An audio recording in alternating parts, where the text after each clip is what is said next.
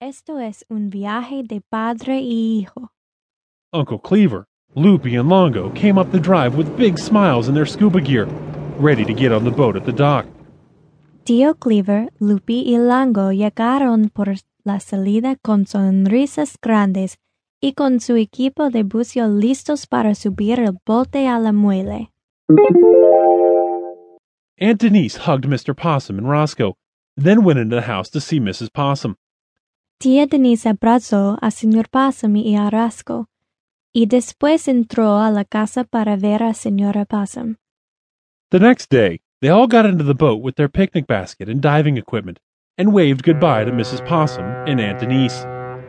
Al día siguiente, ellos subieron el bote con una canasta de picnic y el equipo de buceo y se despidieron de señora Possum y tía Denise